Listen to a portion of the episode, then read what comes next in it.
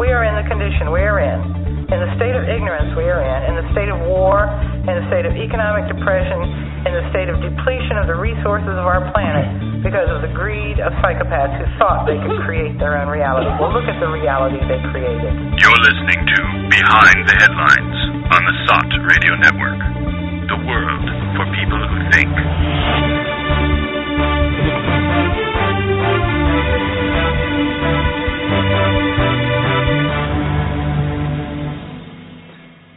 Hi, and welcome to another episode of Behind the Headlines. I'm Neil Bradley, my co-host as usual, Joe Quinn. Hello there. This is an extra special, Christmas special episode of Behind the Headlines because we're interviewing Laura. Welcome back to you, Laura. Hi. Where are our jingle bells? We need some sleigh bells in the background, no? Darn it. Rudolph, go ahead.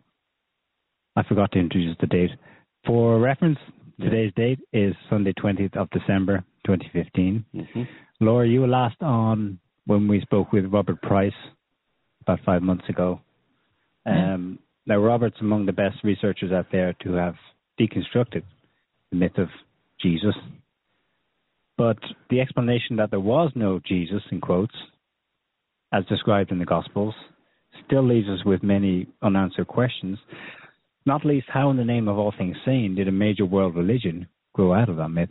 You recently finished your book, which is titled... Have you chosen the title for your new book?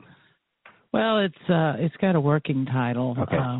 But we're not sure if that's going to be the finished title, and it's Josephus, Pilate, and Paul. It's just a matter of time. Speculations. It's just a matter of time. Yeah, cue Randy Travis right there. Yeah.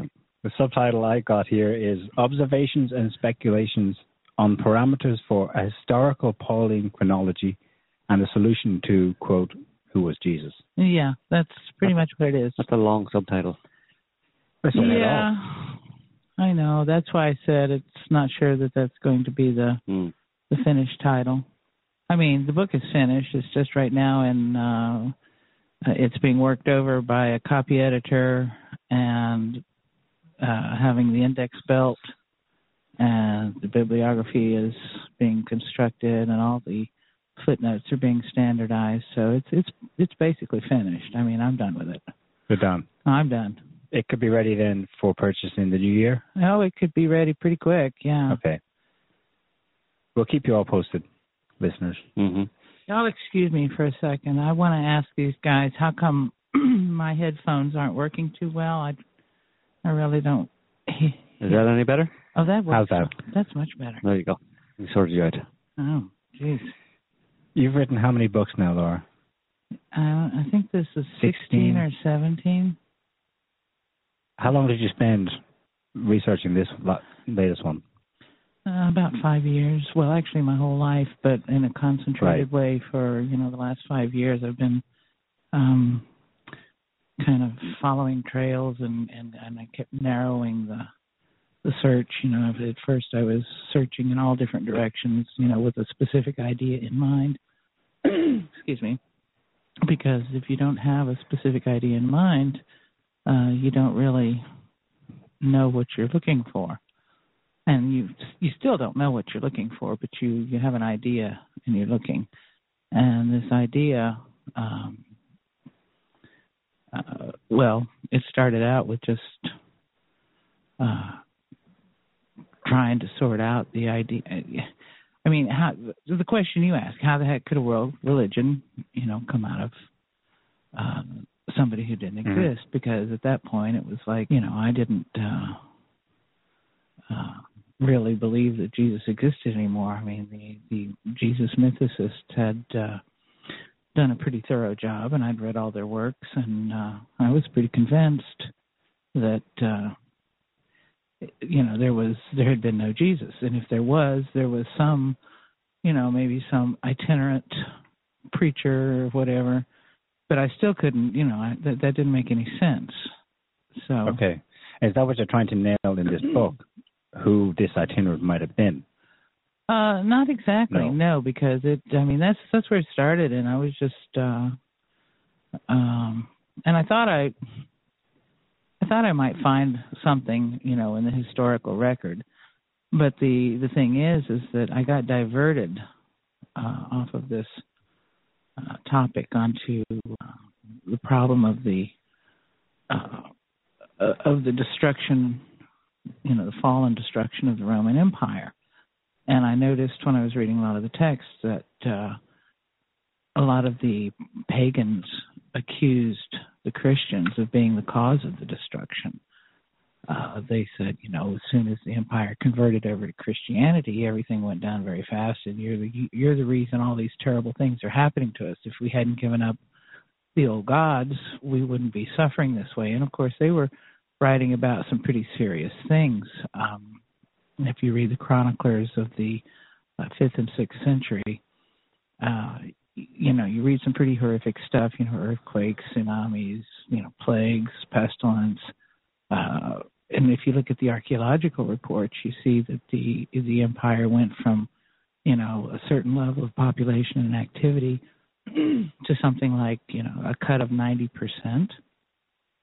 So that's a pretty drastic situation, and at least in the Western Empire. The Eastern Empire went down pretty quickly after that. But there was this thing hanging out in the air there that these pagans were accusing the Christians of being the cause of the decline and fall and destruction of the empire, which kind of amounted to the deaths of 90% of the people and really horrific events. So I wanted to chronicle this.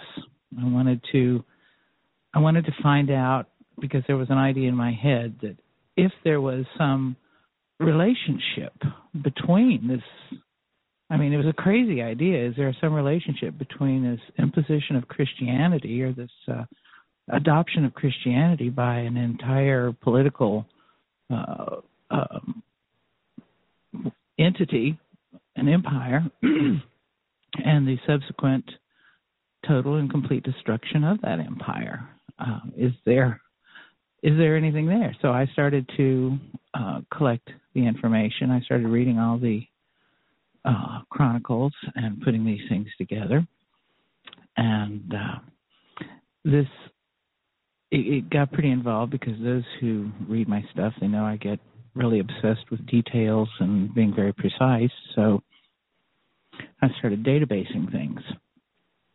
And that meant that, you know, I would create tables and I would put in dates, and then I would include in a column, you know, or different columns, you know, different kinds of events. But this was very primitive.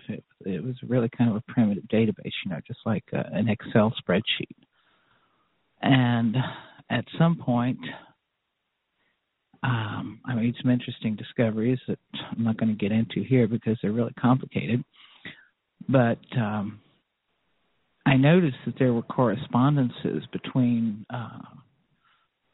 political events and what you'd call cataclysmic events, because there were a lot of really weird things going on back then. And I was just going along chronicling, and at a certain point, you know, I mean, I kind of swept past the, you know, the end of the Roman Republic and the beginning of the Principate. That is, Caesar, followed by, you know, more civil war, and then Augustus took over. And I think I dealt with Caesar in approximately 2 or 3 paragraphs in this. Could you? Well, that was... I mean, you know, you think of Caesar and you think, well, you know, blah, blah, blah. And then I went along and very quickly, and I was writing all this down, collecting this data together. Very quickly, the issue of the religion of Mithras came under my eye. And so I stopped and I read, maybe half a dozen books, 50 papers or so about Mithraism, because I wanted to get a really good feel for it. I wanted to be able to condense, you know, the best and latest and most pertinent information about Mithraism. And I started tracking that, and it struck me as odd that, you know, Mithraism was such a big thing for such a long time, and then it kind of virtually disappeared, and then Christianity came to the fore in a big way. And this was like between the reigns of Diocletian and Constantine, because when Diocletian and his other co-emperor, Maximinus, whichever one, there were several many people. When he came out of retirement to try to sort out Constantine's issues, he and his buddies, you know, the four emperors, they all went up somewhere and they built an altar, erected an altar to Mithras, and then that was kind of like it. Then Constantine went over to Christianity. So, and I knew that the character of this Diocletian, he was a pretty good guy. I mean, he really did kind of bring home the bacon there for the empire, because they were really falling apart, and that's assuming you even think that an empire ought to have its bacon brought home, which I don't necessarily think, but all things considered, he straightened things out. So I stopped right there, and I said, I really need to find out the root of Mithraism. And I know y'all are wondering where this is going to go, but we'll get there. Just be patient. And I started going even deeper, reading all the original sources, as many as I could.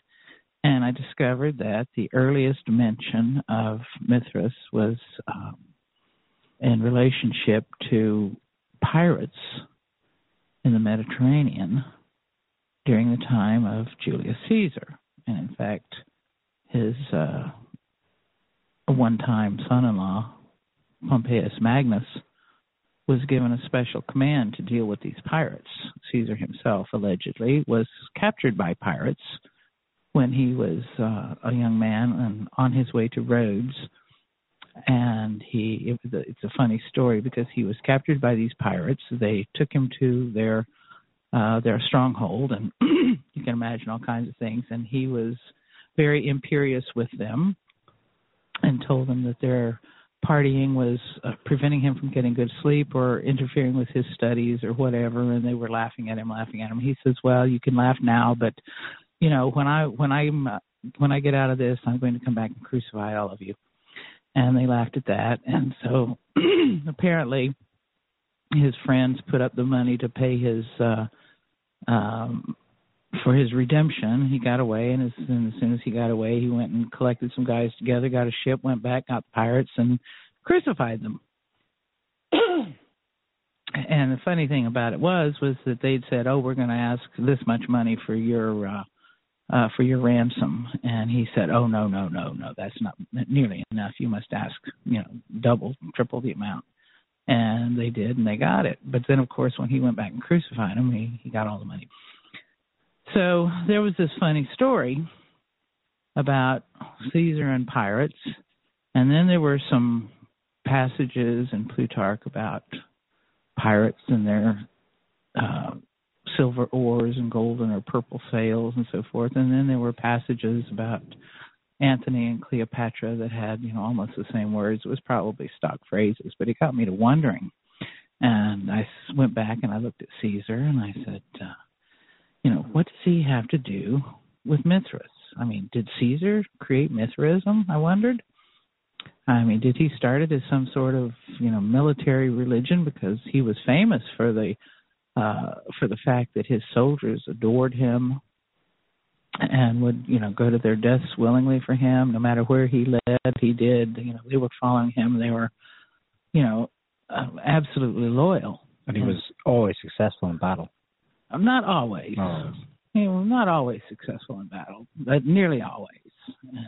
And he could take a loss and turn it into something beneficial. But anyway, I started wondering if Caesar, as part of his plan to save the empire, similar to what Diocletian had done, I mean, they seemed like they were very kind of similar individuals in a sense. I wondered if he had it in his mind that this you know, he'd created some kind of a cultic thing for soldiers, and maybe he was planning to spread it through the whole empire and unify everybody under a single religion. I mean, that was just what I wondered. And so I decided I had to read everything I could about Caesar to see if he was at the root of Mithraism. This is what I started with. Is Caesar somehow, because he's connected to these pirates who were the first who were alleged to have been known to be performing the rites to Mithras, you know, was there somehow some kind of connection between Caesar and Mithraism? And that's all I was asking at that point. So I began to read everything I could get my hands on about Caesar, just to see if there was any hint, any action he had ever performed, any law he had ever passed, any comment he had ever made by anybody ever at any time that would have indicated that he had it in his mind to start a new religion. That's what I started with. So I started, and that's when everything kind of got really weird, because, you know, reading everything about Caesar can take a little while. But I read and I read book after book after book after book, hundreds of scholarly papers, and I got my hands on obscure books and so on, and you know, Cambridge Companions and Oxford Companions and the latest research and da-da-da-da-da. And it was really odd, because at one point I was reading a book by Stefan Weinstock called Divus Julius. And this takes you through Caesar's life in kind of a thematic approach. Like each section of the book deals with a certain aspect of what Caesar was famous for, you know, like his as a general, or as a legislator, or as a, you know, as an advocate for the people, or, you know, his mercy, you know, different things, you know, all the things, the godlike qualities that were attributed to him. And story after story was being told, and of course Weinstock was analyzing them, and he was saying, well, you know, this may or may not have been true, you know, this is the best information we can get, da-da-da, you know, the usual scholarly thing. And the crazy thing was that there was story after story that sounded like the life of Jesus, you know, the Gospels.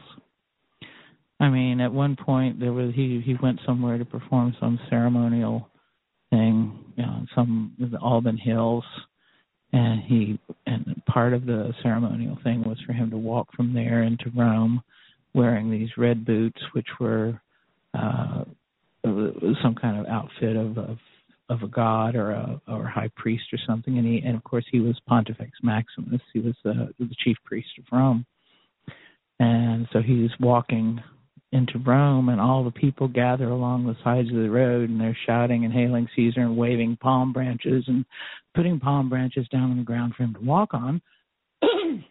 And the palm branch, of course, was a symbol of victory for the Romans. It was not necessarily any kind of big symbol for the Jews or Judeans. It was a Roman thing.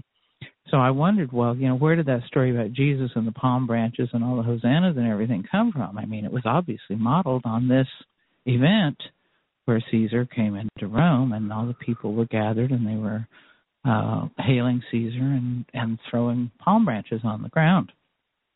And then there were other things, and then I started thinking, well, you know, this is really weird, because here he's got these various things in his life story that, you know, seem to me to have been models for the story of Jesus, the gospel stories. And on top of that, you know, he was betrayed by somebody he cared very much about and murdered. But, you know, of course, that's as far as I could see it at that point. It didn't seem to me like there was anything much further than that.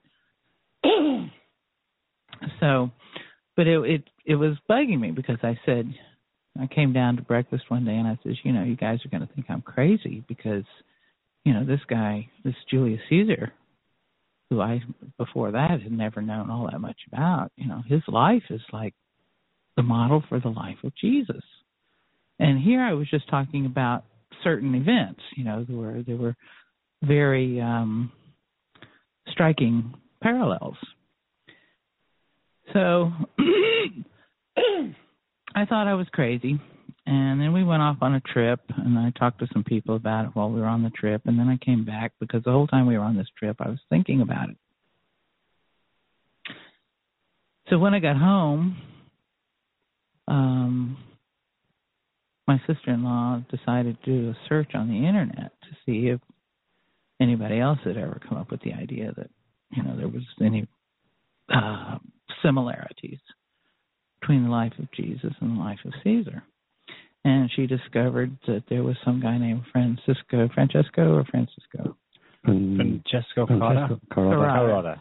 Yeah, and he had this idea himself. And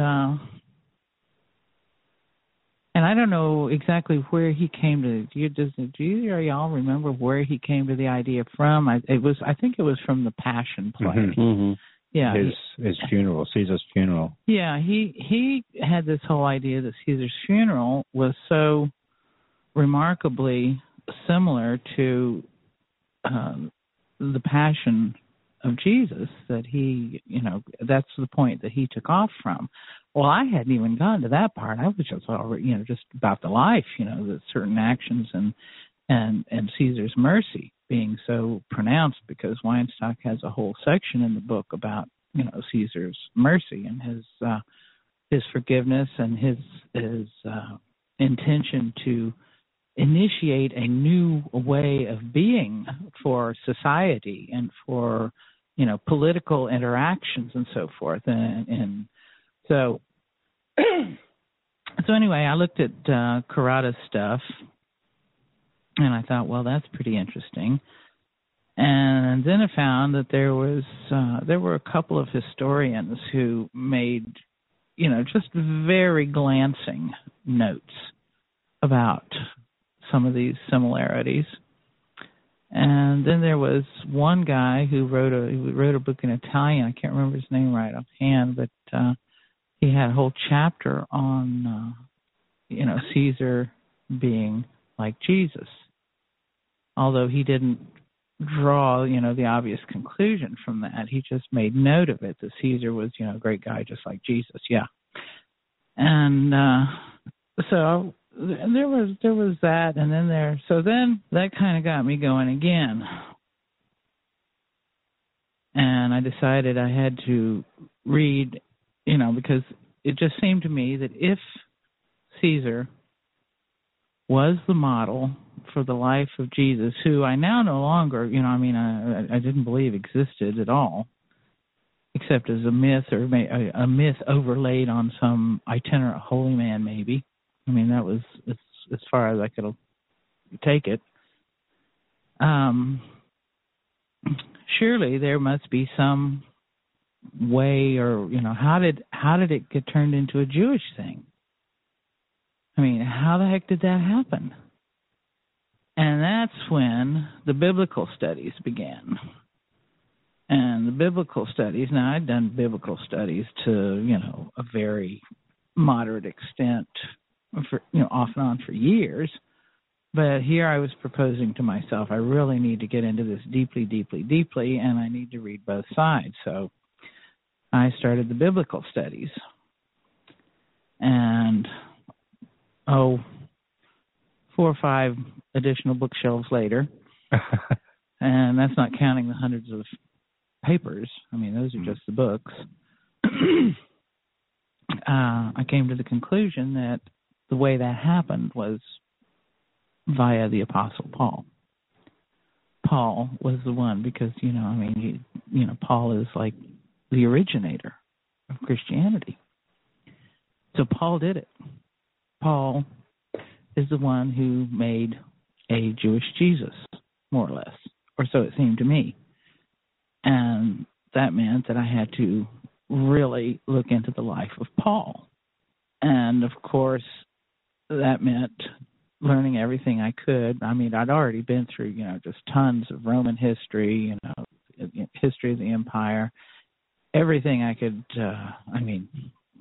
just everything I could get my hands on from a historical perspective, reading all the original texts, plus texts about the text, and books about the text, etc. So then I started getting into Pauline studies, and I looked and looked and looked, and I read and read and read. And I realized, after all this reading, that Paul was indeed the guilty party. But the question was, did he do it on purpose, or was it an accident? Or just exactly what was going on in his head. I needed to know what was going on in his head.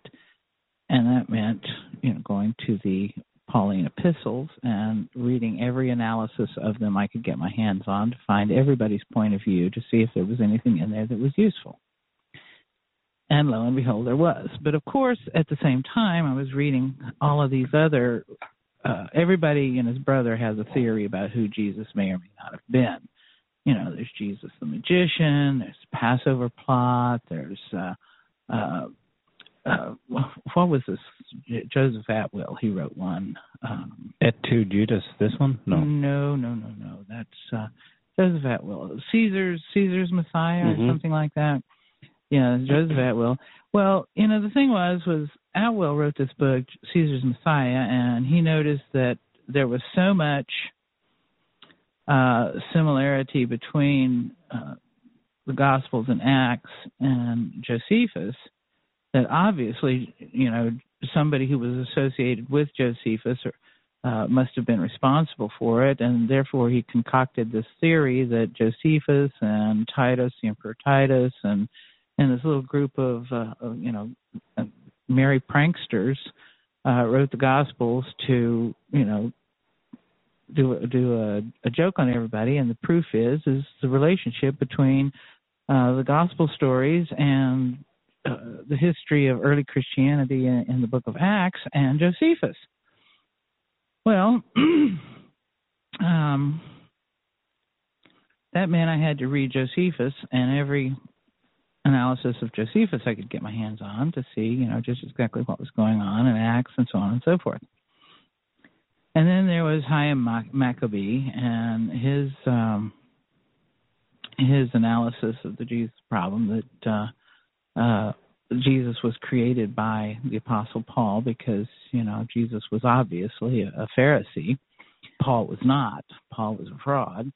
And then there was Elaine Hilsenrath, who wrote an interesting book, Jesus the Nazarene, and she analyzed the gospel text, and she came to the conclusion that Jesus was a son of Judas the Galilean. And then there was this clever guy, what's his name? Unterbrink, in his book, Judas the Galilean, or Judas the Messiah, Judas the Galilean, I think. Where, his idea was that Judas basically was the model for Jesus. Judas was Jesus. And he went to, and of course, everything else, Paul was evil, Paul was a liar, and this is Robert Eisenman's idea that Paul was the liar in the Dead Sea Scrolls, and of course, they get into a lot of the Dead Sea Scrolls and so on and so forth. So I was taking in a whole heck of a lot of different points of view, different theories, et cetera, and at a certain point, I was sitting there for the umpteenth time with Tacitus on one leg, Josephus on the other, flipping back and forth between them, matching the history, because it seemed to me that the only way to solve this is to come at it from a strictly historical perspective. You can't come at it with any kind of belief whatsoever. You've just got to see if there's anything historical here. Is there anything in our history that can explain the emergence of this myth, this legend? And if you were just a historian and you were looking at the history of our civilization and the fact that some religion came up and people started believing in it and everything, you would look at the history, and you would, as you would in any other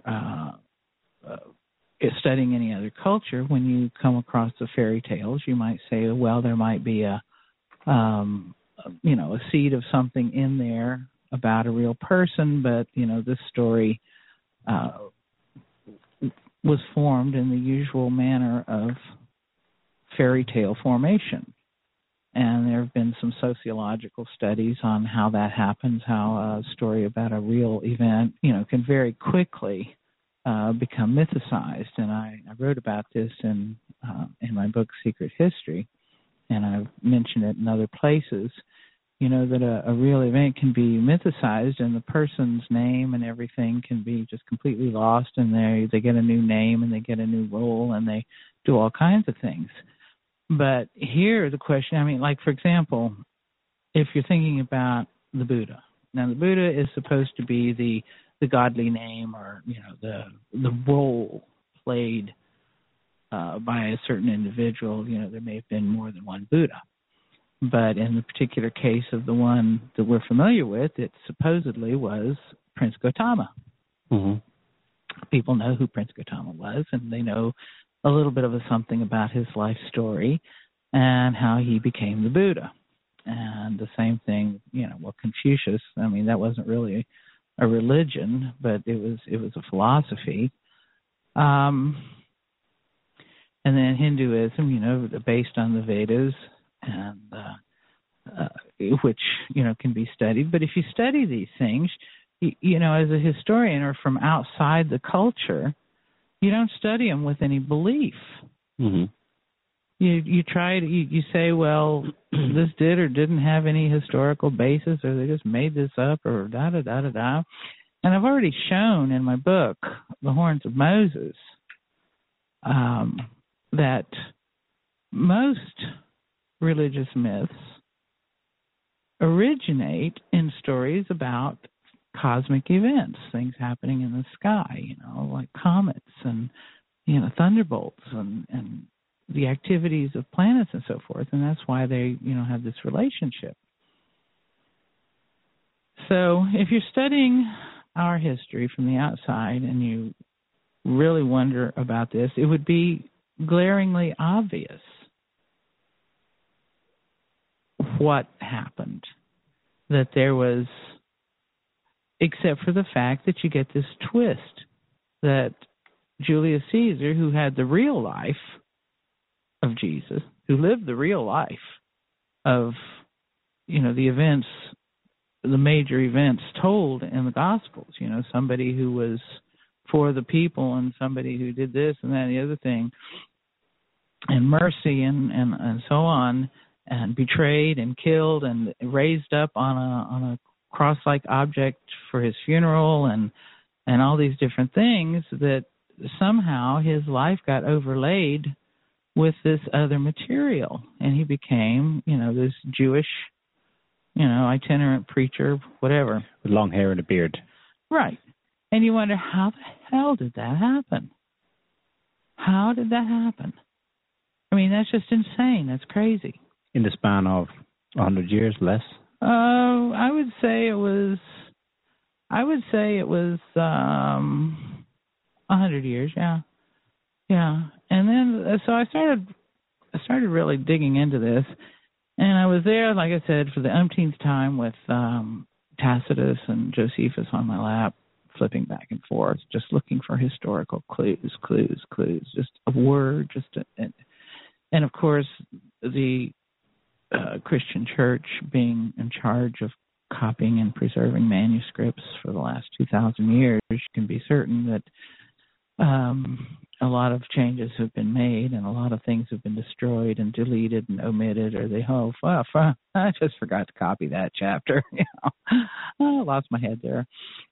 So that was when I made this little discovery that my book is kind of focused on, which is the fact that I am convinced, and the book adduces the evidence, that Pontius Pilate was not in Judea from 2627 to 36 or 37 A.D.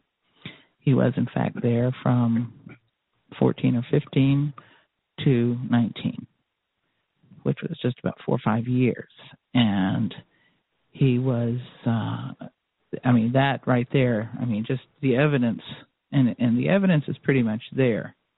In Josephus, if you work between Josephus' wars and his antiquities and, and work with that with Tacitus as your control, your yardstick, you find that it's pretty darn certain based on a whole pile of circumstantial evidence, because, of course, there's no smoking gun. When you've got a text that has been manipulated and has been corrected or had something added to it, interpolated into it, other people are going to argue, oh, that was original. But if you're a believer, you're going to argue for all of the falseness of the text. If you're not a believer, you're going to say, it's obvious that was added. But in any event, when you take Pontius Pilate out of the time period in which he is supposed to have been there, when he's supposed to have executed this Jesus person for whom absolutely not a shred of evidence, exists that he was a real person. It basically pulls the rug out from under the whole Christian myth. But the interesting thing about that is that it then makes other things make a lot more sense, because Unterbrink was right. The model for Jesus, the Jewish model, was Judas the Galilean.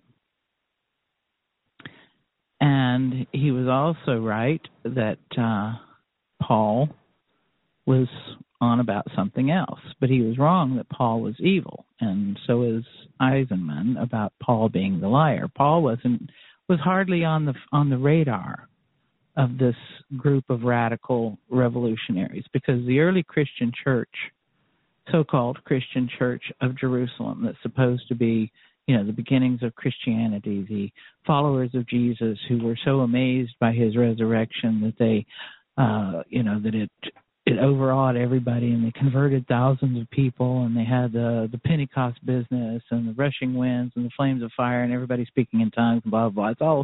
It's all garbage. It's all made up, and it's all based on other stories, other tales that exist in other places. And the problem is that the person who wrote the book of Luke, the Gospel of Luke, is probably the same person. Most scholars agree that it was the same person that wrote the Acts of the Apostles. And the reason that these Gospels and Acts bear so much resemblance to the works of Josephus, as Atwill astutely noticed, is because they used Josephus to write their texts. And they also used Paul for, Paul's epistles for a lot of their doctrinal work. People go along and they say, well, how come, Paul says this and this, but, Jesus never said that. But Paul says the Lord said it.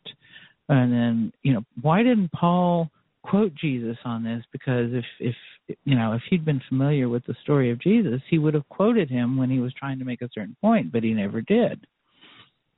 And then on the other hand, you find things that Paul said reappearing in the mouth of Jesus, but Paul never gives Jesus credit for it. Well, there's a reason for that. It's because the Gospels were written after the fact. Many sayings of Jesus came from Paul, and also, interestingly, some sayings of Jesus came from Julius Caesar. And the life story of Jesus is largely the life story of Caesar. The passion is that of Caesar, and there's also some Paul in there. There's also some episodes that are taken from, Homeric stories, as Dennis R. MacDonald has shown in his books about the Gospels. And there's a big part of it that's formed up on the Elisha narrative. Basically, the persons who were writing these texts were familiar with the rhetorical norms of the day. They were familiar with certain literature, and they most definitely were really working Josephus. There are several scenes in Josephus, several individuals whose typology was used. So, you know, Atwill is perfectly correct. You know, it's there. Josephus is in the Gospels. Josephus is in the Book of Acts. So are a lot of other texts. Then, of course, the question becomes, how did this transition occur?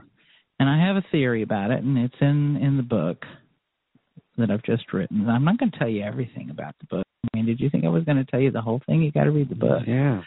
I mean, there's some things in there you got to read, but I think I've made a pretty darn good case for taking Pilate out of the picture. And what that, of course, means, if you stop and think about it, that, you know, for 1,500 years, people have been standing up in church every Sunday and reciting the Apostles' Creed or the... Used to do it myself.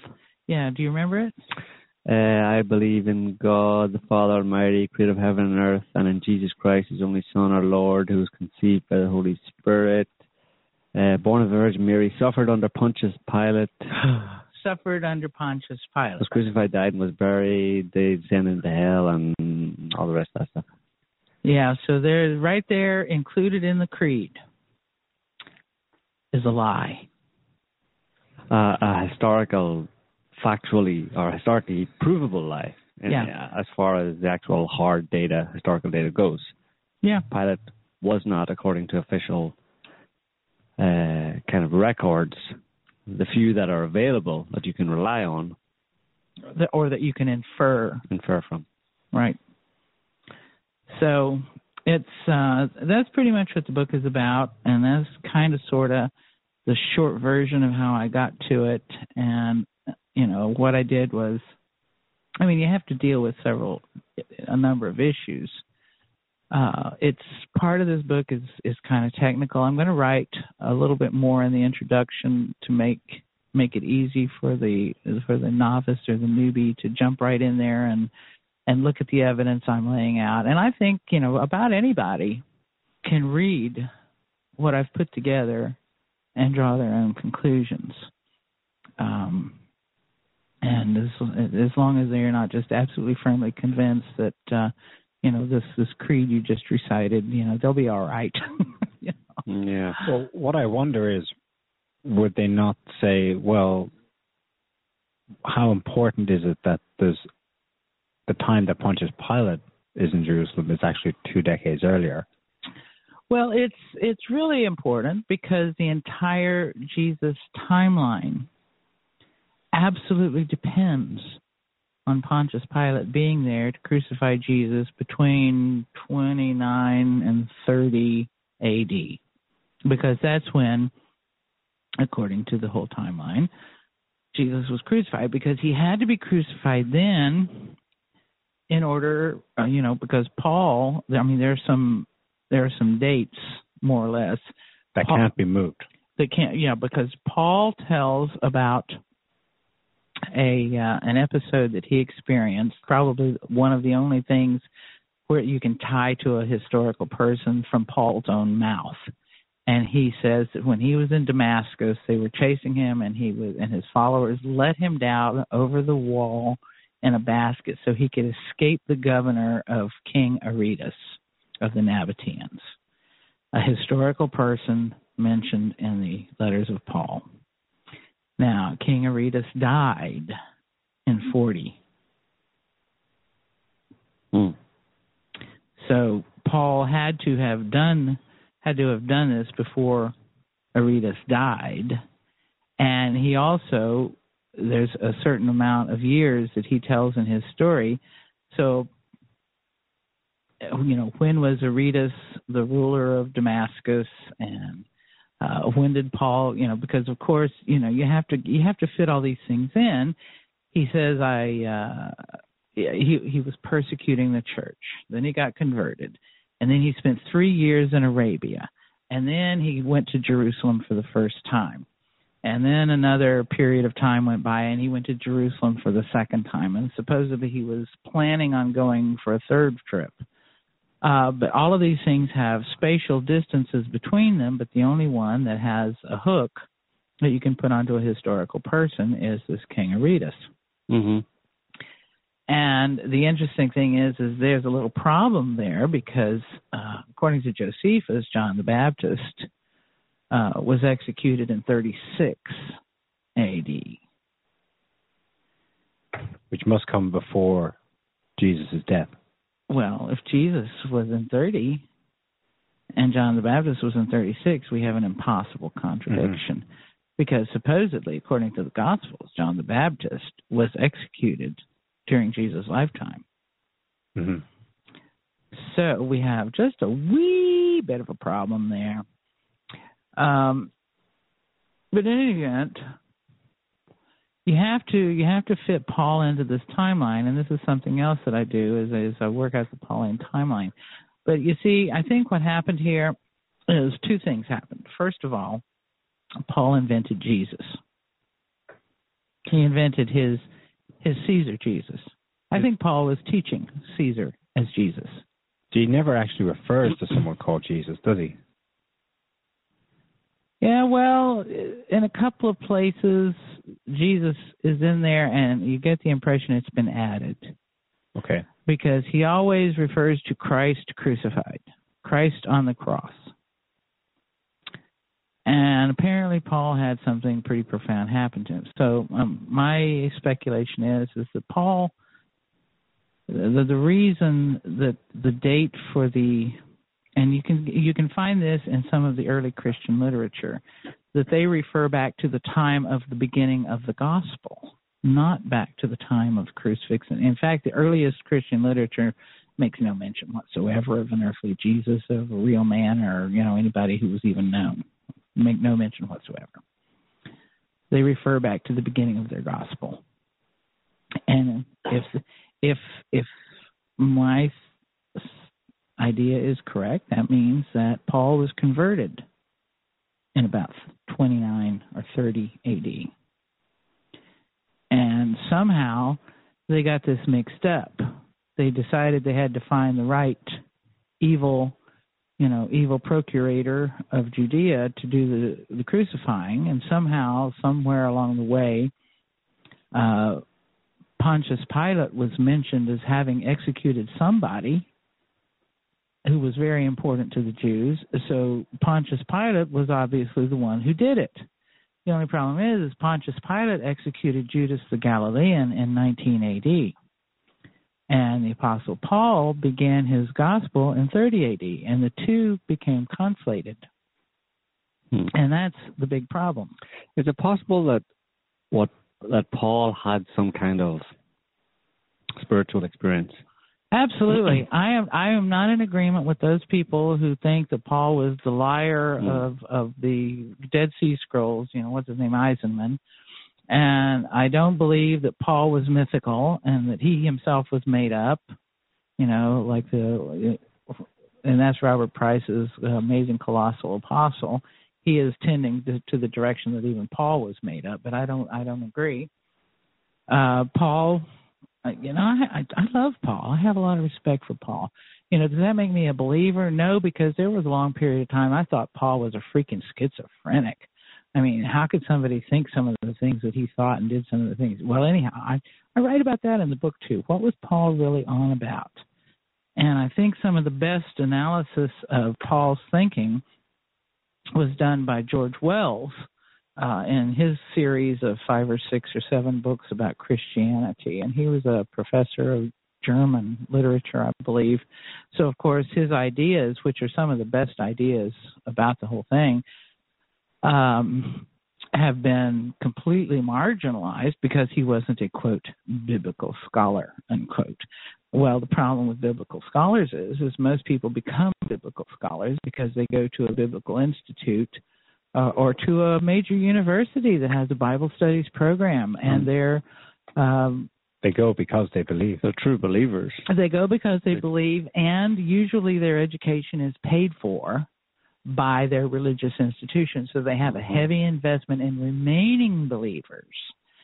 And those that, you know, stop being believers, you know, pay a pretty heavy price. And there are several, you know, I mean, Gerd Ludemann is one. He's one of the best out there. And Thomas Brody, you know, they're, you know, really terrific scholars. And they all came to the conclusion that Jesus never existed. But in terms of Paul, so Paul has this some kind of spiritual experience. Yeah, and it may even have been. I think he witnessed a Caesar passion play, right? Because there was a cult of Caesar at the time, and this is another one of the mysteries that kind of dovetails into this: is why did the cult of Caesar disappear so completely at the same time that the whole Jesus thing came along? And what kind of audiences was Paul preaching to? And what about the diaspora Jews, you know? Is this the church?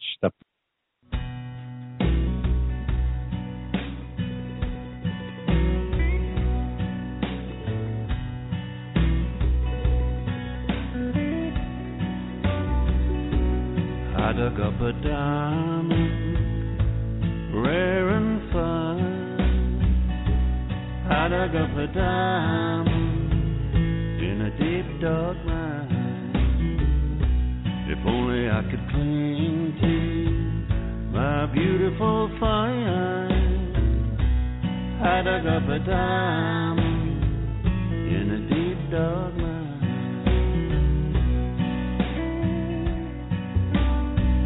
My gem is special beyond all. Strong as any metal, a stone in the earth, sharp as any razor, a blade you can buy, bright as any laser, or any star in the sky. Maybe once in a lifetime, you'll hold one in your hand, once in a lifetime.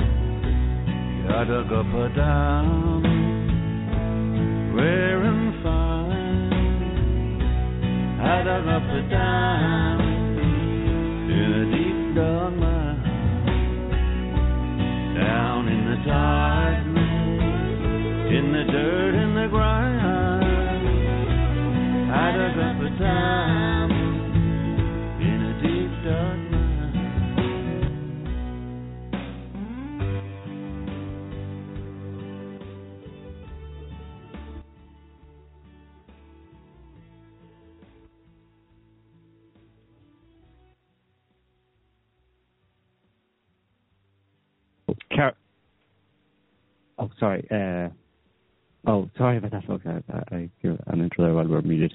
So we've cut off there for the usual reasons, but we're back now. So Laura, carry on from where you were. You were talking about Paul, and he may have witnessed the passion play. Well, let me straighten this out here, and I'm going to work directly from my book text here.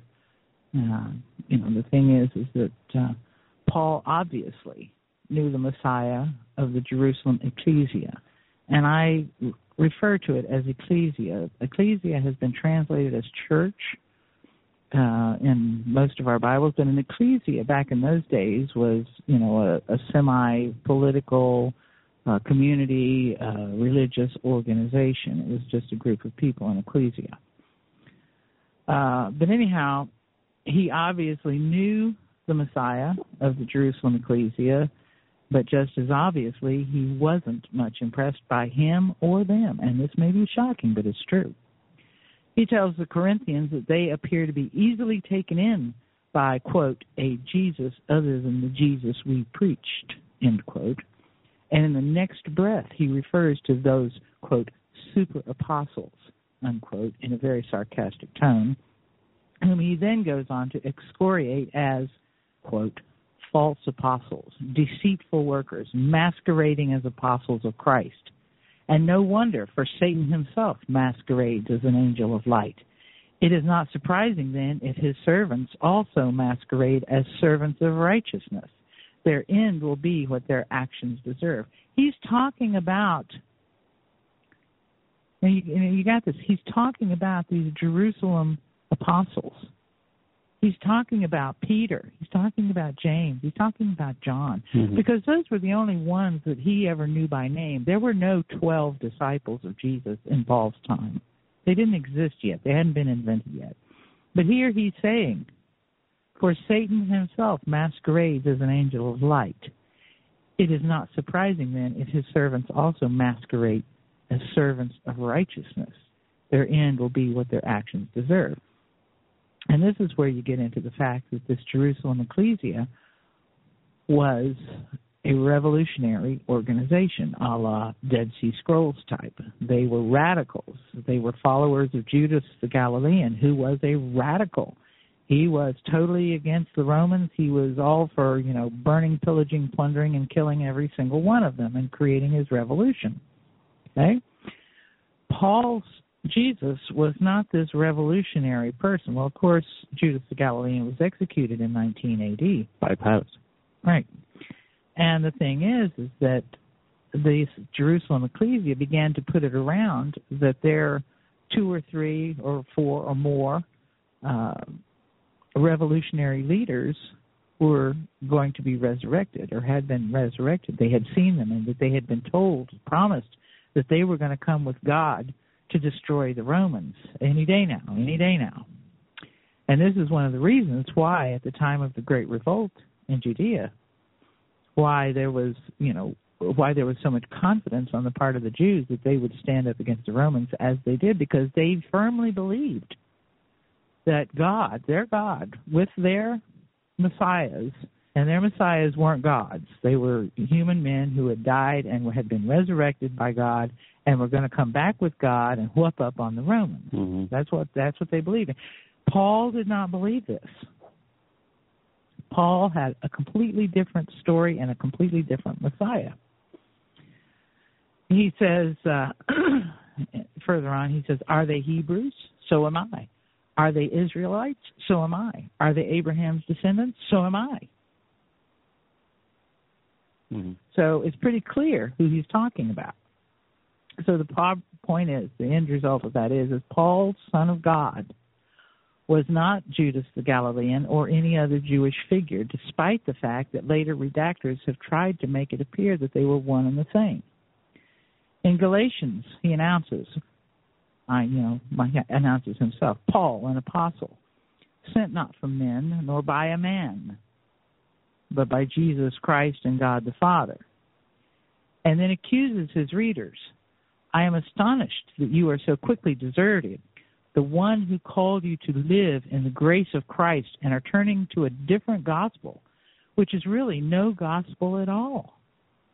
Evidently, some people are throwing you into confusion and are trying to pervert the gospel of Christ.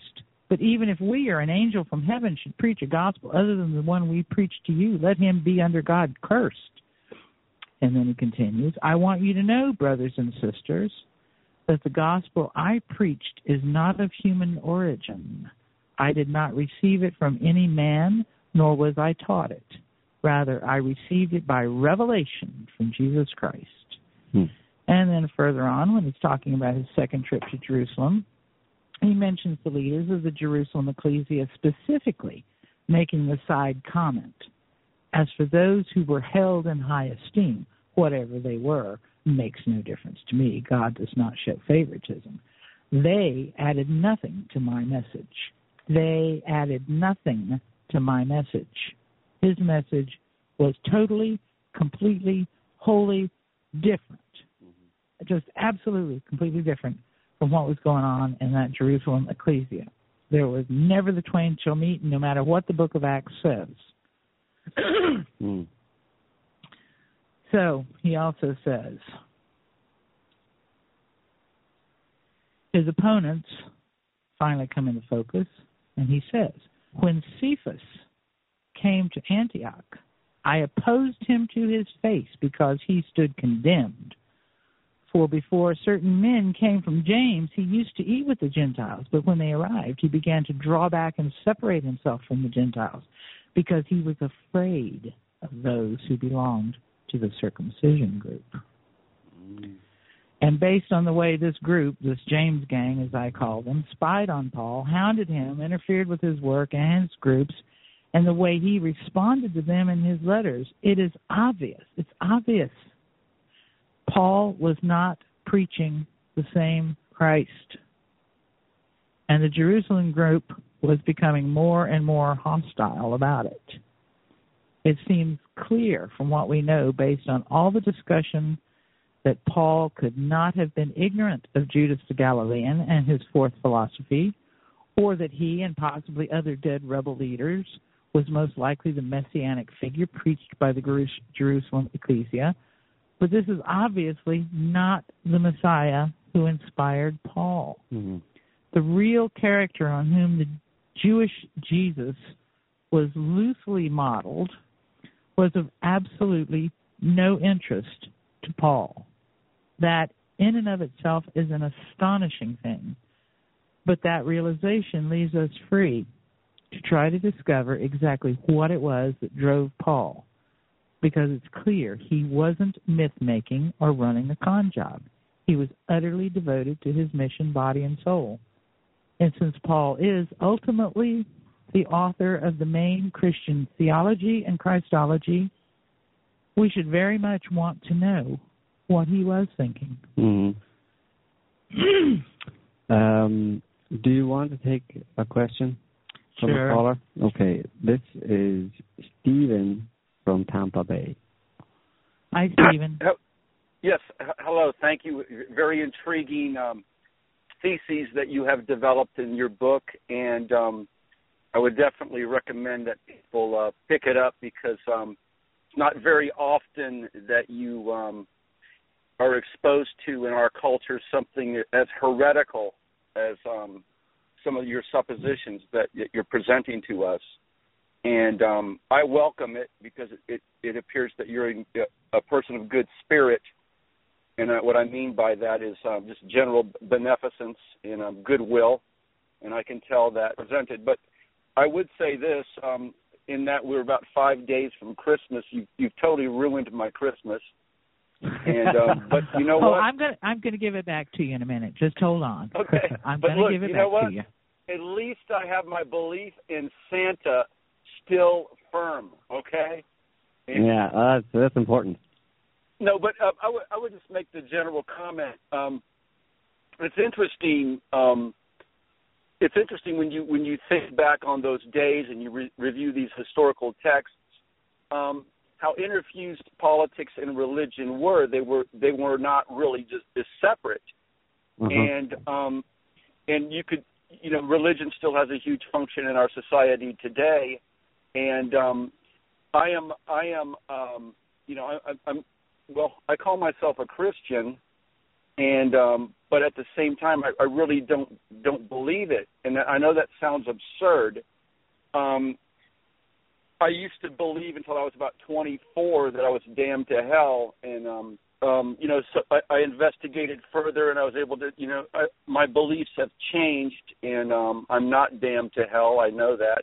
But what I think is very interesting is that I heard somebody say one time that the historical figure of Jesus is actually an amalgam of different figures of that historical period that were woven together through storytelling, and then this and then it became the religion of Christianity became intertwined with the Roman the empire, and you know, I just think it's I just wanted to make that comment. But my personal belief is that history doesn't exist as we think it does, as far as 100% truth ever existing. Mm-hmm. I believe that history. I believe that our concept of time is highly distorted, in past, present, and future coexist at one time, and history is never written in stone.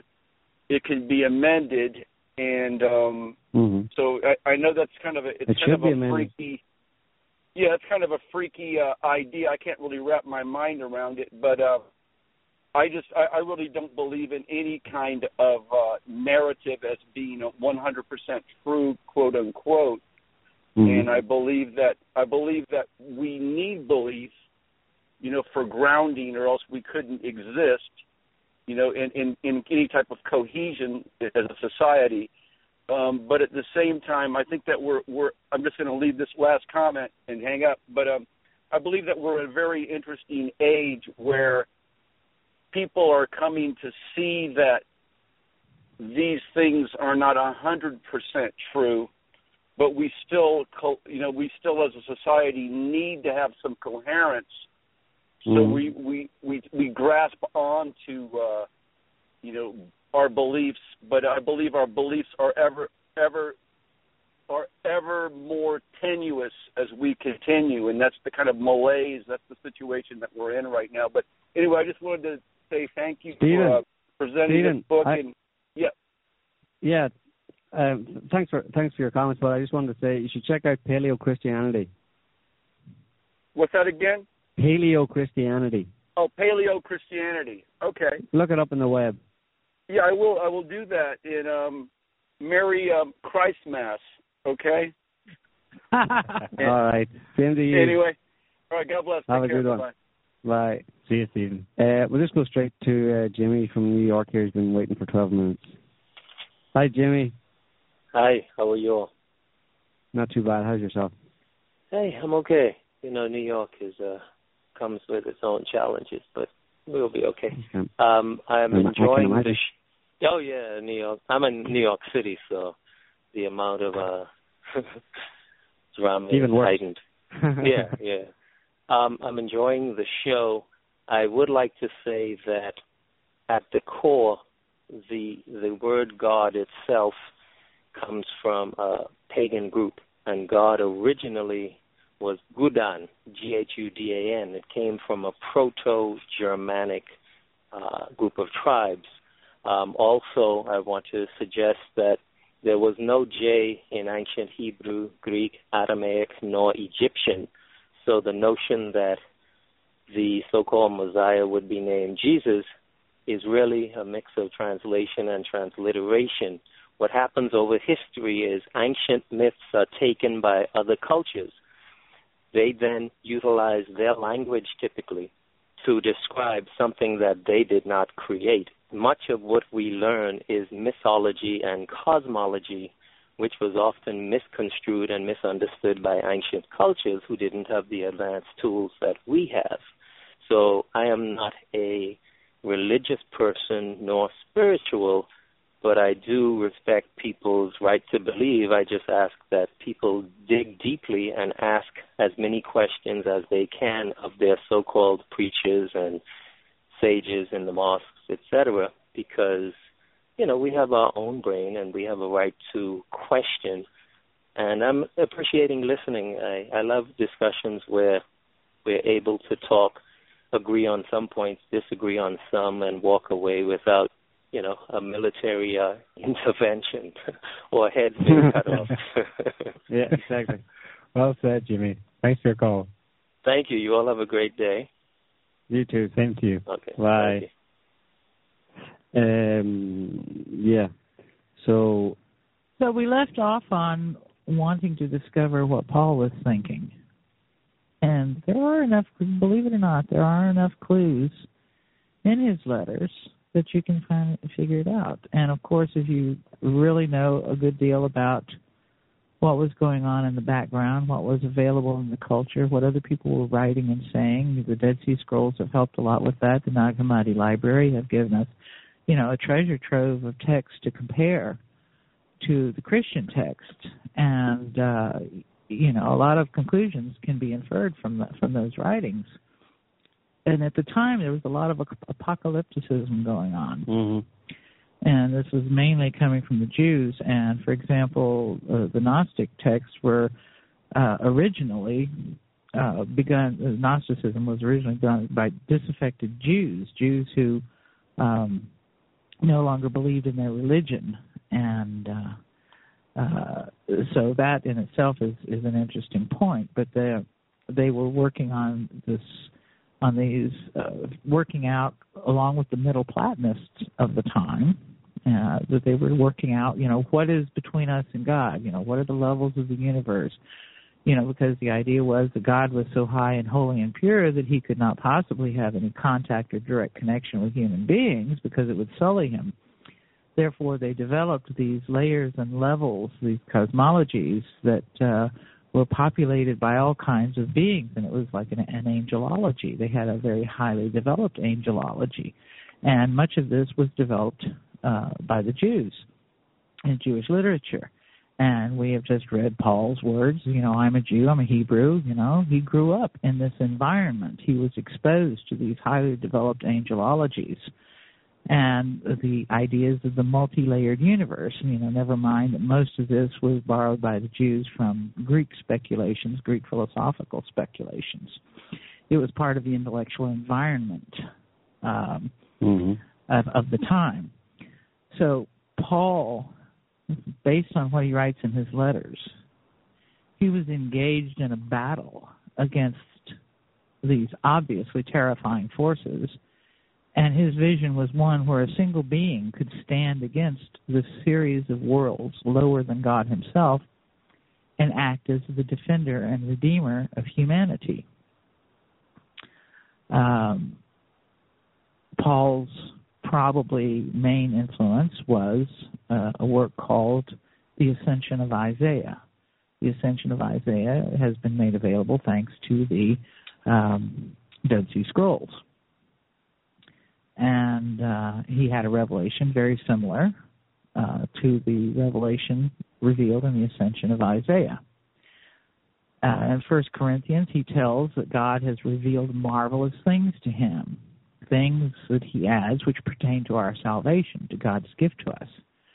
The purpose of this descent and reascent is given in the passage from Colossians. By the blood of his cross, he laid the basis for reconciling all things in heaven and earth to the Father. By his death and resurrection, he broke the power of those angels who opposed God and also put an end to man's dependence on angels, good or bad. Man can now commune with God via Jesus without other intermediaries. Paul declares we need no longer be slaves to the elemental spirits of the universe, that no spirit need now separate us from the love of God, and that the rulers of this world are declining to their end. And the references to Satan and his angels. And in the passage from Corinthians, Paul is thus saying that it is these wicked creatures who crucified the Lord of glory, not knowing who he was. So he says, Paul describes in Colossians how they were tricked and vanquished, having put off from himself the principalities and the powers. He made a show of them openly, triumphing over them. The New English Bible translates it, he made a spectacle of the cosmic powers and authorities and led them as captives in his triumphal procession. Now, a triumphal procession was a very Roman ceremonial act. So in the book of Isaiah, the regular book of Isaiah, not the Ascension of Isaiah, we find what was driving Paul.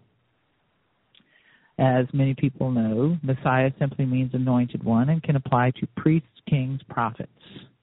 And it is in Isaiah that we find that the only non-Jew in the Old Testament who was identified as the Messiah or the anointed one of Yahweh was Cyrus.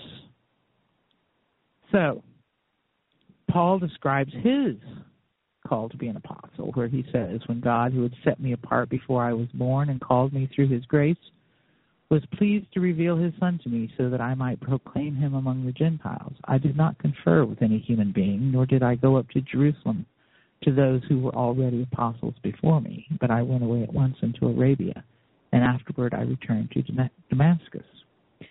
There's a clear relationship between this text and the formulation of the words of it to Isaiah 49, where it says, listen to me, you islands. Hear this, you distant nations.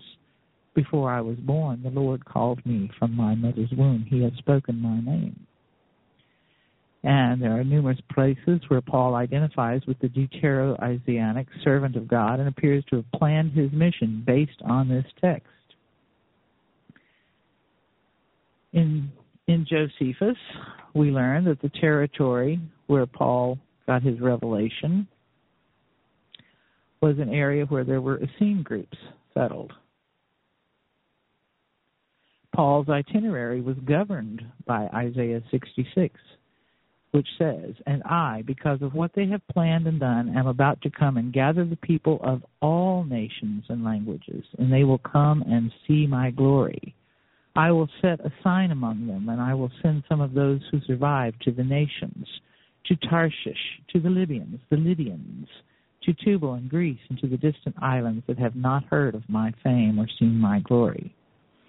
So it seems that Paul was convinced that he was born, that he was living this plan for the Gentiles to be brought under the fatherhood of the Jewish God. But that the anointed one who was to effect this event was this Christ on the cross, or Caesar on the Trophaeum.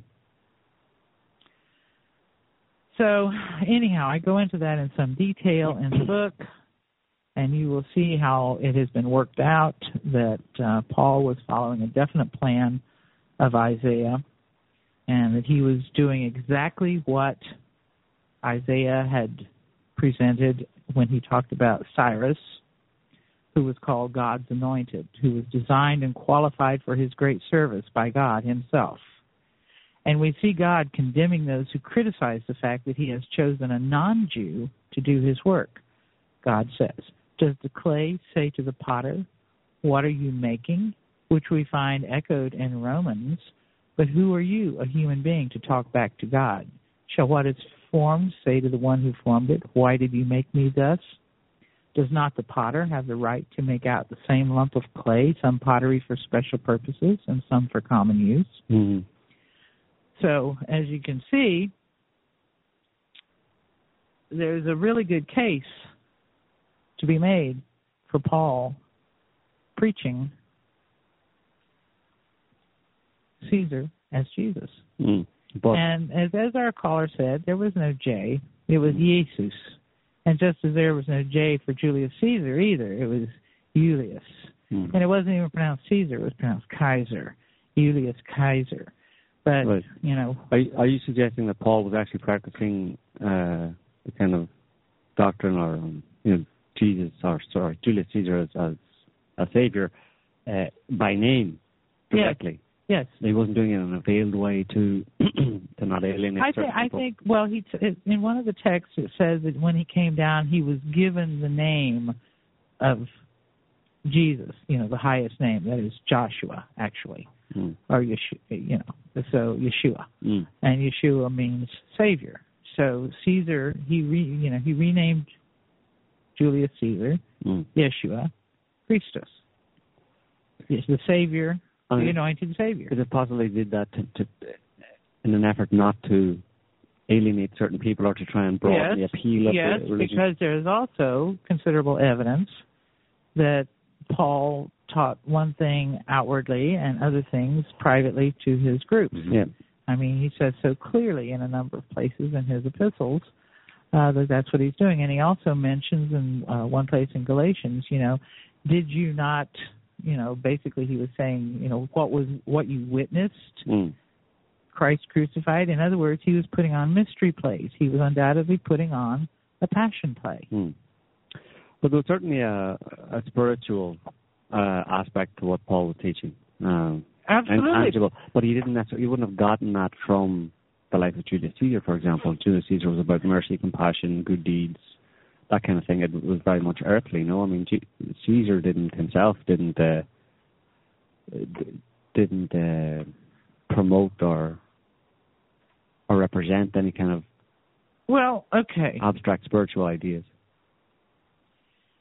Here's something here. Let me get to it if I can find it. Yes, okay. St. Ignatius, in one of his homilies, includes an interesting detail, which was something that must have been commonly believed at the time, even though Ignatius was probably involved with the creating of the story of an earthly Jesus, but that's a whole other story. But he wrote, "Now the virginity of Mary was hidden from the prince of this world, as was also her offspring and the death of the Lord, three mysteries of renown, which were wrought in silence by God." Now right here, he's saying that this was all private. Nobody knew about it because, of course, he's building his case for his Jewish Jesus. "How then was he manifested to the world? A star shone forth in heaven above all the other stars, the light of which was inexpressible, while its novelty struck men with astonishment. And all the rest of the stars, with the sun and the moon, formed a chorus to this star, and its light was exceedingly great above them all, and there was agitation felt as to whence this new spectacle came, so unlike everything else above. Hence, every kind of magic was destroyed, and every bond of wickedness disappeared. Ignorance was removed, and the old kingdom abolished when God appeared in human form for the renewal of eternal life." This is incompatible with the gospel accounts where Jesus was known to the world and Satan, as was his death. Ignatius shows no familiarity with Matthew or Luke's birth story for Jesus, Bethlehem, the star in the east, the magi, shepherds, etc. He associates this remarkable celestial event with the resurrection after his death when he defeats the forces of darkness. Ignatius appears to be saying this is how Jesus manifested to the world, not as a Galilean preacher, but as a bright light in heaven. Mm. That is obviously what was understood at the time, even though Ignatius and Polycarp and others were in the process of creating an earthly Jesus. But it was understood at the time that the star relationship to this messianic individual happened after his death. And who had the great comet after his death at his funeral games? Mm-hmm. Caesar. Julius Caesar, exactly. I just wanted to go back to what you mentioned at the very beginning, which was Mithraism. And, I mean, the Mithraic mysteries were practiced in the 1st century AD, the 1st to 4th century AD, so, I have to tell you, I lost interest in Mithraism. Yeah. But I will tell you what I concluded about it. Yeah. I think it was kind of like the Freemasons. Well, you speculated that it had something to do with, was Caesar or was Julius Caesar promoting it during his lifetime? No, I don't think he was. I don't think he had anything to do with it. I think that some of these things were attached to his name afterwards because Mithraism is just like Freemasons. But it was like a club. It was around at the time, though, yeah. Oh, yeah. Because there's a link between Mithraism and Zoroastrianism. I mean, that's supposedly where they take their kind of spiritual beliefs from. Well, wait. Not really. No, that was the early interpretation of Mithraism. Mm. A lot of people, who was it, Franz Cumont, wrote a lot about it, interpreting it from the Zoroastrian point of view or from the Persian religion point of view or the Persian mythos. And the more recent work on that has been that it was formed, it was kind of like they used the fact that they had these wars going on with Mithridates, Romans at the time of the formation of this, that there were a lot of rebels and rebellions and pirates and so on and so forth, and they formed this Mithras cult, as a countermeasure against the rebellions and the whatever. But you know that I'll go into that at some other time. But yeah, you know, no, I just thought the Zoroastrian beliefs were kind of interesting because they're fairly, they're general in the sense of, you know, force of good and evil, and you must live a good life to, you know, they're fairly in line with kind of a almost Gnostic religion, no? That's if you miss, you can't compare Mithraism to any Zoroastrian thing. I mean, it's not even the same thing. Right, but officially there's supposedly a link between them, right? I mean, well, no, that was the old view. That's the old view, yeah. So, but I suppose what I was thinking was that, you know, you have Paul trying to look at this from as our caller Jonathan mentioned, you know, religion is very much linked today, or has always been very much linked with politics and political situation at any given time. You know, when you look at today, and you look at politics, and you can't get any very far in politics today, world politics, before bumping straight into Islam. You know, and you can kind of assume that at times of chaos and crisis, that's what's kind of fueling it in some way, or that's what's behind it, you know. So maybe this was true, you know, 2,000 years ago. And you have Paul going around, and there's a plethora of different beliefs, etc., of different types of religious beliefs, or even kind of not so religious, more kind of political or social beliefs. And he has this. He goes on a mission, and he tries to kind of incorporate as much of little elements of all of these different belief systems that are around at the time. I don't know if he was consciously doing it. I think he had his vision. I think he probably attended a Passion Play of Julius Caesar, and he'd been feverishly, you know, I mean, Paul was obviously pretty well into this angelology and this apocalyptic literature, and he has kind of like a fevered imagination. I mean, his nature comes through in his letters. Where would he have got his apocalyptic literature from? Well, it was all over the place. Right, yeah. The Jews were writing it right and left. Right. I mean, there was so much of that stuff going on. I mean, it was the talk of the day. And you could even say that these early so-called Christians, the early Jerusalem ecclesia, the Dead Sea Scroll people, you know, they were serious apocalypticists, and they were seriously intent on destroying the Romans or rebelling against the Romans. So you could almost say that they were the Islamic fundamentalists of their day. Right. And they were going to kill, murder, maim, destroy, you know, anybody, you know, who didn't believe as they believed. And there wasn't one particular religion or specific religion that they subscribed to. Well, apocalyptic teaching. Well, it was their variation on Judaism, but Judaism had many variations. It allowed for that. It had Sadducees, Pharisees on. Like Islam today, yeah, you know, there's Sunni, Shiites, you know, what do you call Wahhabis, and so on and so forth, but. I want to get a little piece here that I'm not going to give everything away from the book, but I've got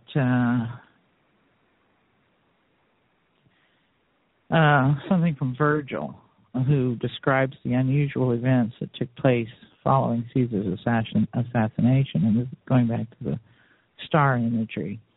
And he wrote, "Who dare say the sun is false? He and no other warns us when dark uprisings threaten, when treachery and hidden war are gathering strength.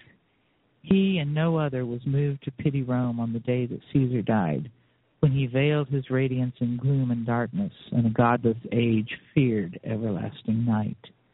Yet in this hour, earth also and the plains of ocean, ill-boding dogs and birds that spell mischief, sent signs which heralded disaster. How oft before our eyes did Etna deluge the fields of the Cyclopes with a torrent from her burst furnaces, hurling thereon balls of fire and molten rocks. Germany heard the noise of battle sweep across the sky, and even without precedent, the Alps rocked with earthquakes. A voice boomed through the silent groves for all to hear, a deafening voice, and phantoms of unearthly pallor were seen in the falling darkness. Horror beyond words, beasts uttered human speech, rivers stood still, the earth gaped open, and the temples' ivory images wept for grief and beads of sweat covered bronze statues. King of waterways, the Po swept forests along in the swirl of his frenzied current, carrying with him over the plain cattle and stalls alike. Nor, in that same hour, did sinister filaments cease to appear and ominous entrails or blood to flow from wells, or our hillside towns to echo all night with the howl of wolves. Never fell more lightning from a cloudless sky. Never was comet's alarming glare so often seen. It sounds like a concentration of events over the past few years that have been happening on this planet, Jim. Well, Mount Etna just erupted 2 weeks ago. Yeah, well, this is pretty much, obviously, this was written long before the Gospels were, and you can see quite clearly where they got some of the apocalyptic ideas, stuff. Some of the ideas stuff of what happened at the time Jesus died. And, of course, you know, it's well known that there really was a comet at Caesar's funeral game. And I read a study recently where it shows that there was a spike in the Greenland ice cores of volcanic matter in the atmosphere at the time of Caesar's death. So we have scientific confirmation that it happened when Caesar died. And there is absolutely no evidence whatsoever that anything of any type, shape, form, or fashion happened when the so-called Jesus died in 29 or 30 A.D. And, in fact, Pliny the Elder and Seneca, who both wrote books about natural history and recorded every comet or earthquake, commented on all those kinds of things that were available to them in the literature of the time, never mentioned anything happening all over the world, as was claimed in 30, 29, or 30 A.D. for Jesus. But they all commented on the terrible, disastrous events that happened at the time of the death of Caesar. And, I mean, we can understand the idea of where the idea of an apocalypse or end of the world comes from, but where does the idea of a savior come from? I mean, it's because when we talk about Julius Caesar, he didn't preach as a savior. This was an interesting development, I think, in the Gnostic / Dead Sea Scrolls type literature, because if you read the Nag Hammadi text and then you read the Dead Sea Scrolls, you see certain correspondences, and of course there are people who argue against it because they want to maintain the purity, but it's fairly obvious that there were some correspondences. Now, the difference was that the Dead Sea Scroll people, they were speculating in these apocalyptic lines with the retention of the Old Testament and the Old Testament God as being, supreme. The Gnostics, on the other hand, turned everything around. They were disaffected. They were speculating.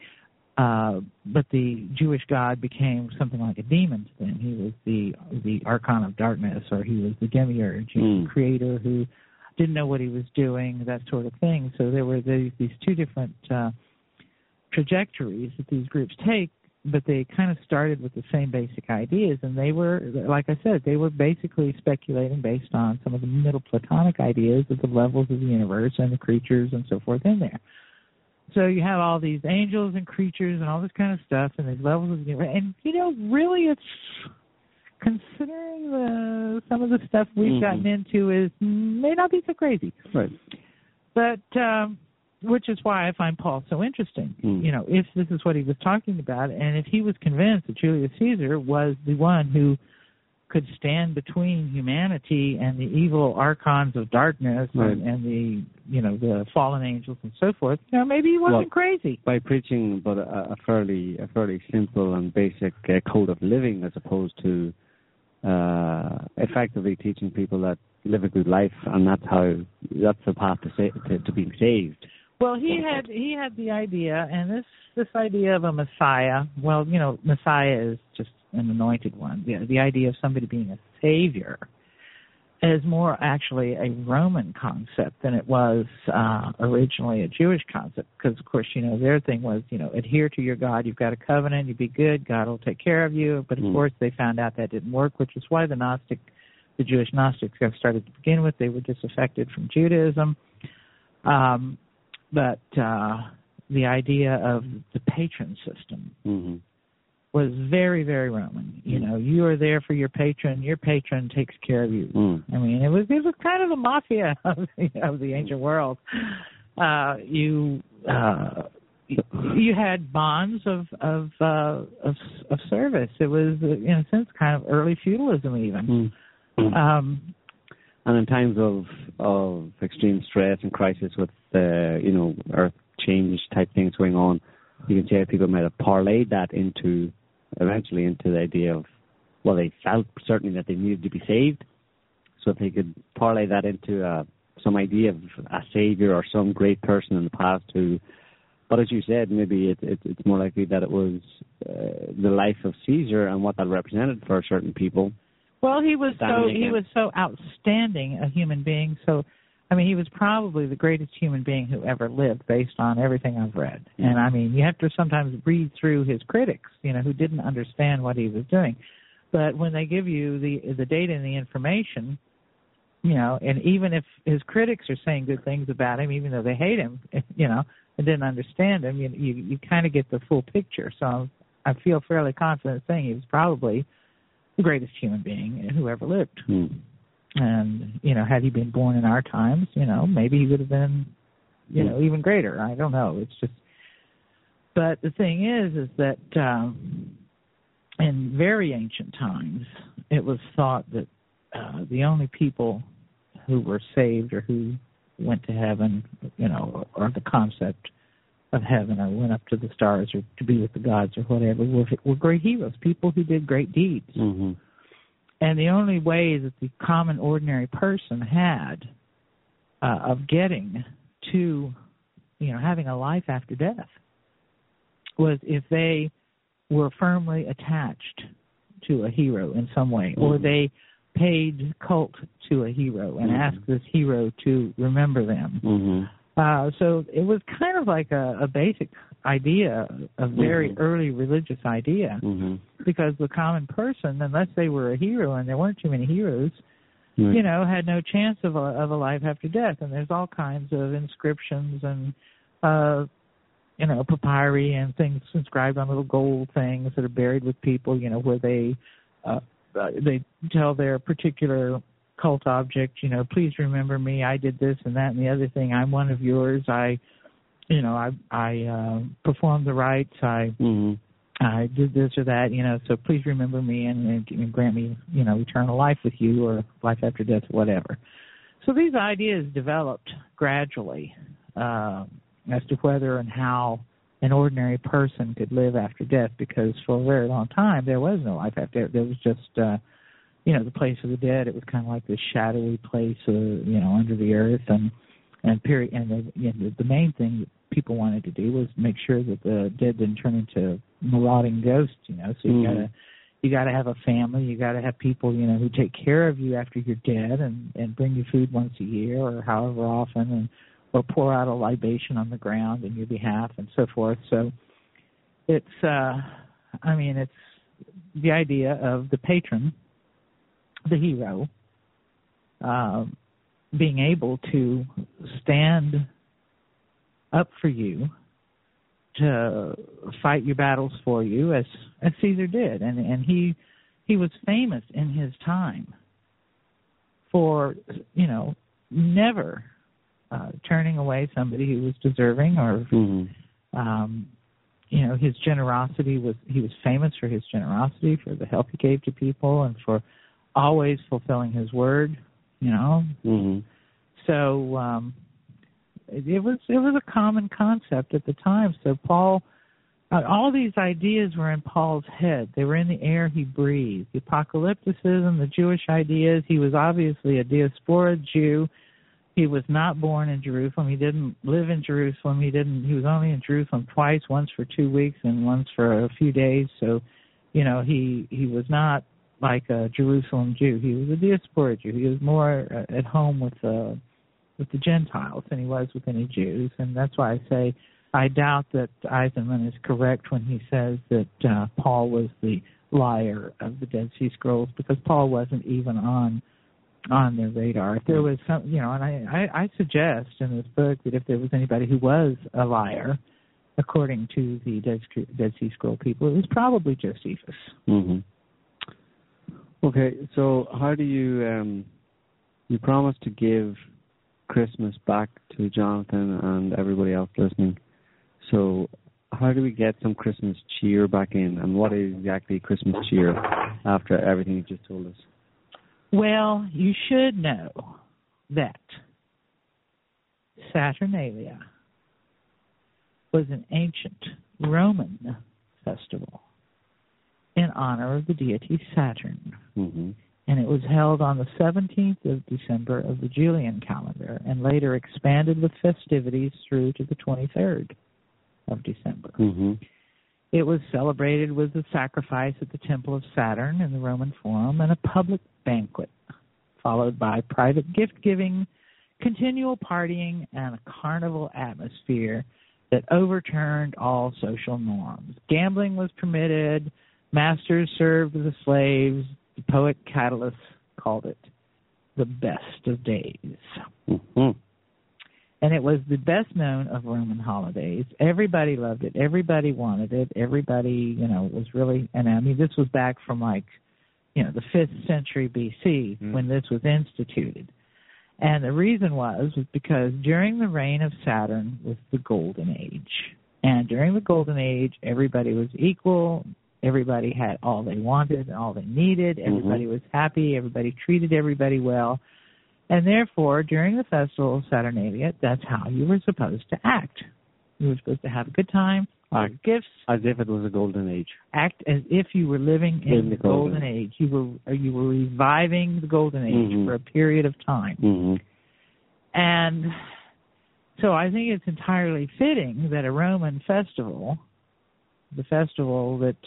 And they say, of course, that it began before, you know, running up in the days before the winter solstice. Mm-hmm. And that was because they began to party and to, you know, to bring the sun back, you know, mm-hmm. to the festivals of lights and all these kinds of things. So it says, although probably the best-known Roman holiday, Saturnalia as a whole is not described from beginning to end in any single ancient source. Our modern understanding of it has to be pieced together from different accounts dealing with various aspects. We have here an extract from a letter of Seneca, who looked forward to the holiday somewhat tentatively. He wrote, "It's now the month of December when the greater part of the city is in a bustle. Loose reins are given to public dissipation. Everywhere you hear the sound of great preparations, as if there were some real difference between the days devoted to Saturn and those for transacting business. Were you here, I would willingly confer with you as to the plan of our conduct, whether we should ever in our usual way, or to avoid singularity, both take a better supper and throw off the toga." Because throwing off the toga was part of the Saturnalia celebration. Does that mean running around naked? Well, I don't think so exactly. And yeah, well, we need something on costumes here. What should we be wearing? Well, I'd say probably white tunics, because okay. under their toga, most Romans wore tunics in the Greek style after they got a little more civilized. I mean, I know that Cato the Younger went around in a toga with nothing else on mm-hmm. because he was, you know, and went barefoot because he was trying to prove how righteous he was. Mm. But like he scared people instead. Pliny describes a secluded suite of rooms in his villa, which he retreated to, especially during the Saturnalia, when the rest of the house is noisy with the holiday and festive cries. This way I don't hamper the games of my people, and they don't hinder my work or my studies. So he was a real wet blanket. He was a humbug. Humbug.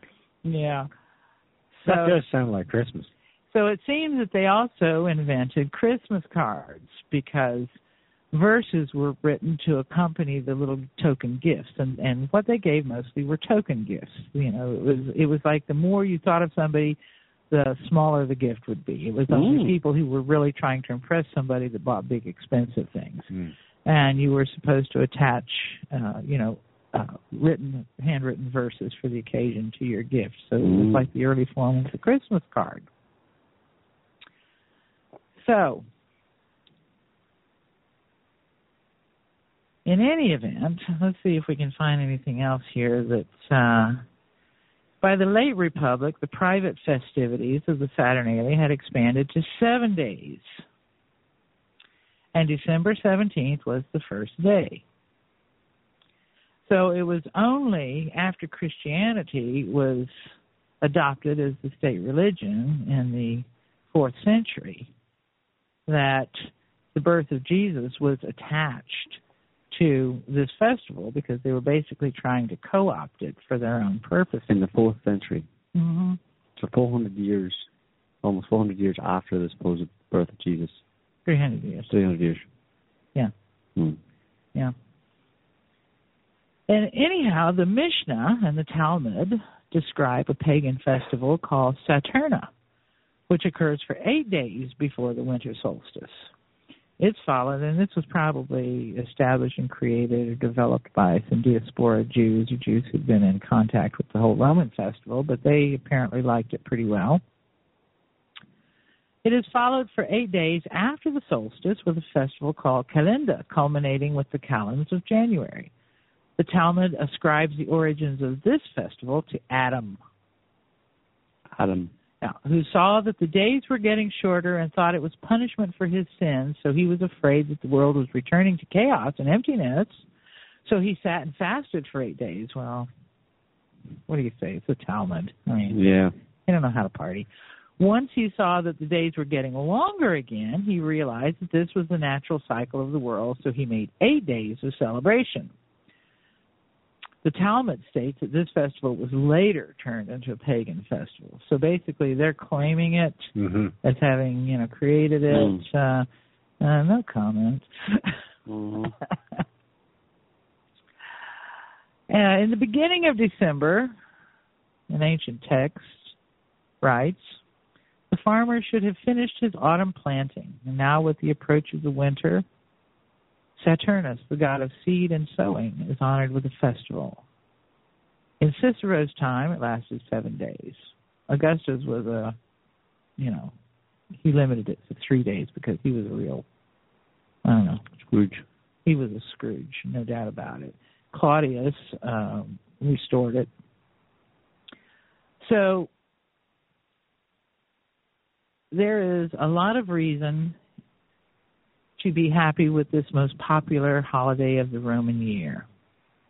As noted, Catullus describes it as the best of days. And let's see, what else do we have for it? Then there are guest gifts, restrictions were relaxed, the social order inverted, everything was fun, felt caps were worn, symbolizing the freedom of the season. So that must be where the little pointed Santa Claus hat comes from, because these felt caps that they wore to symbolize freedom were the pointed cap of actually Mithras. Mm-hmm. So slaves were treated as equal, etc. The equality was temporary, of course. Oh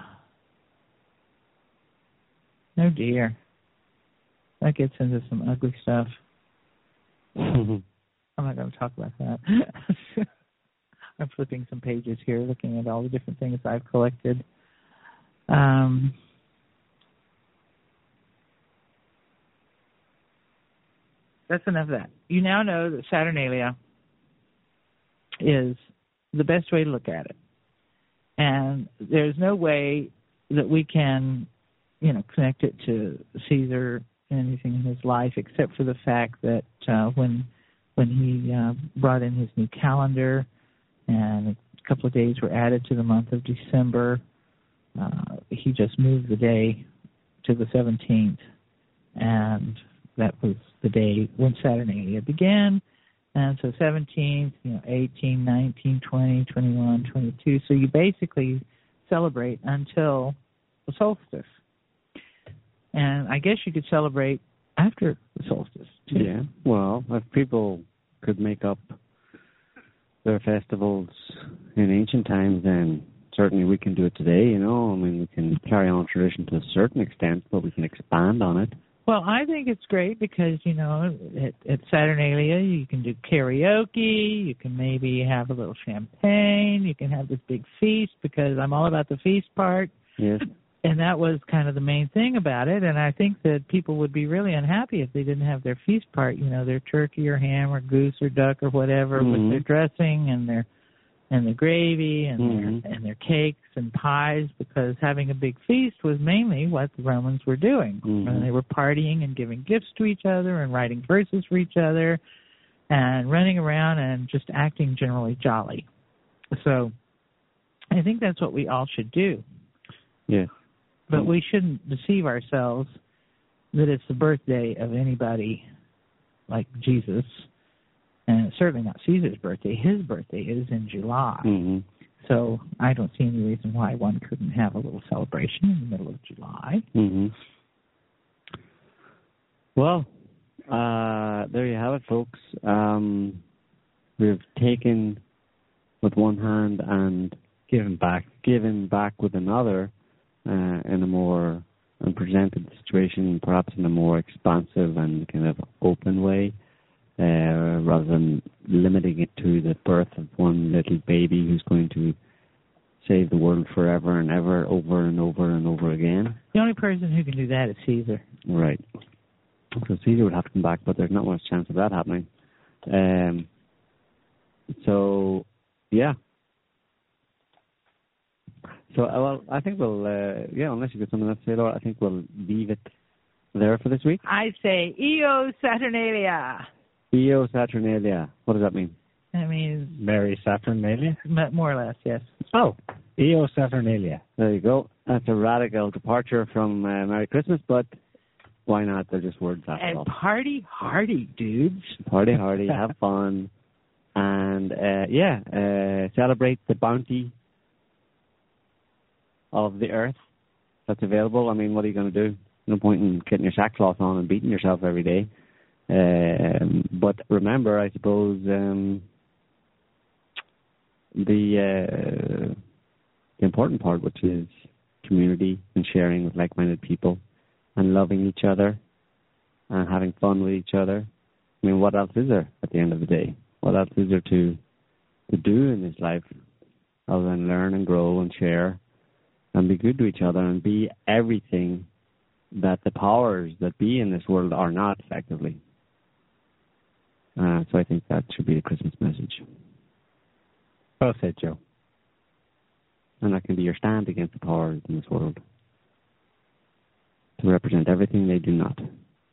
And it's pretty obvious what they represent, so go for it. Ave Caesar.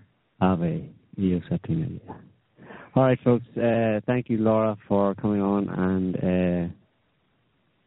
elucidating all sorts of things. And we will be back next week with... Next year, Joe. Is it next year? Oh, sorry. Neil's lobbying here for a Christmas break, which I suppose we'll have to have a meeting about that. So... We may have a show between now and 2016. Depending on what happens. But if not, everybody have a good... Saturnalia, solstice, whatever time you want to call it. We might see it. We'll probably see you again then in the new year. So thanks to our callers, thanks to chatters and everybody else. Hope you enjoyed the show. We'll be back next week or next year or we'll see. Next month. Whichever comes first. Bye. Bye, y'all.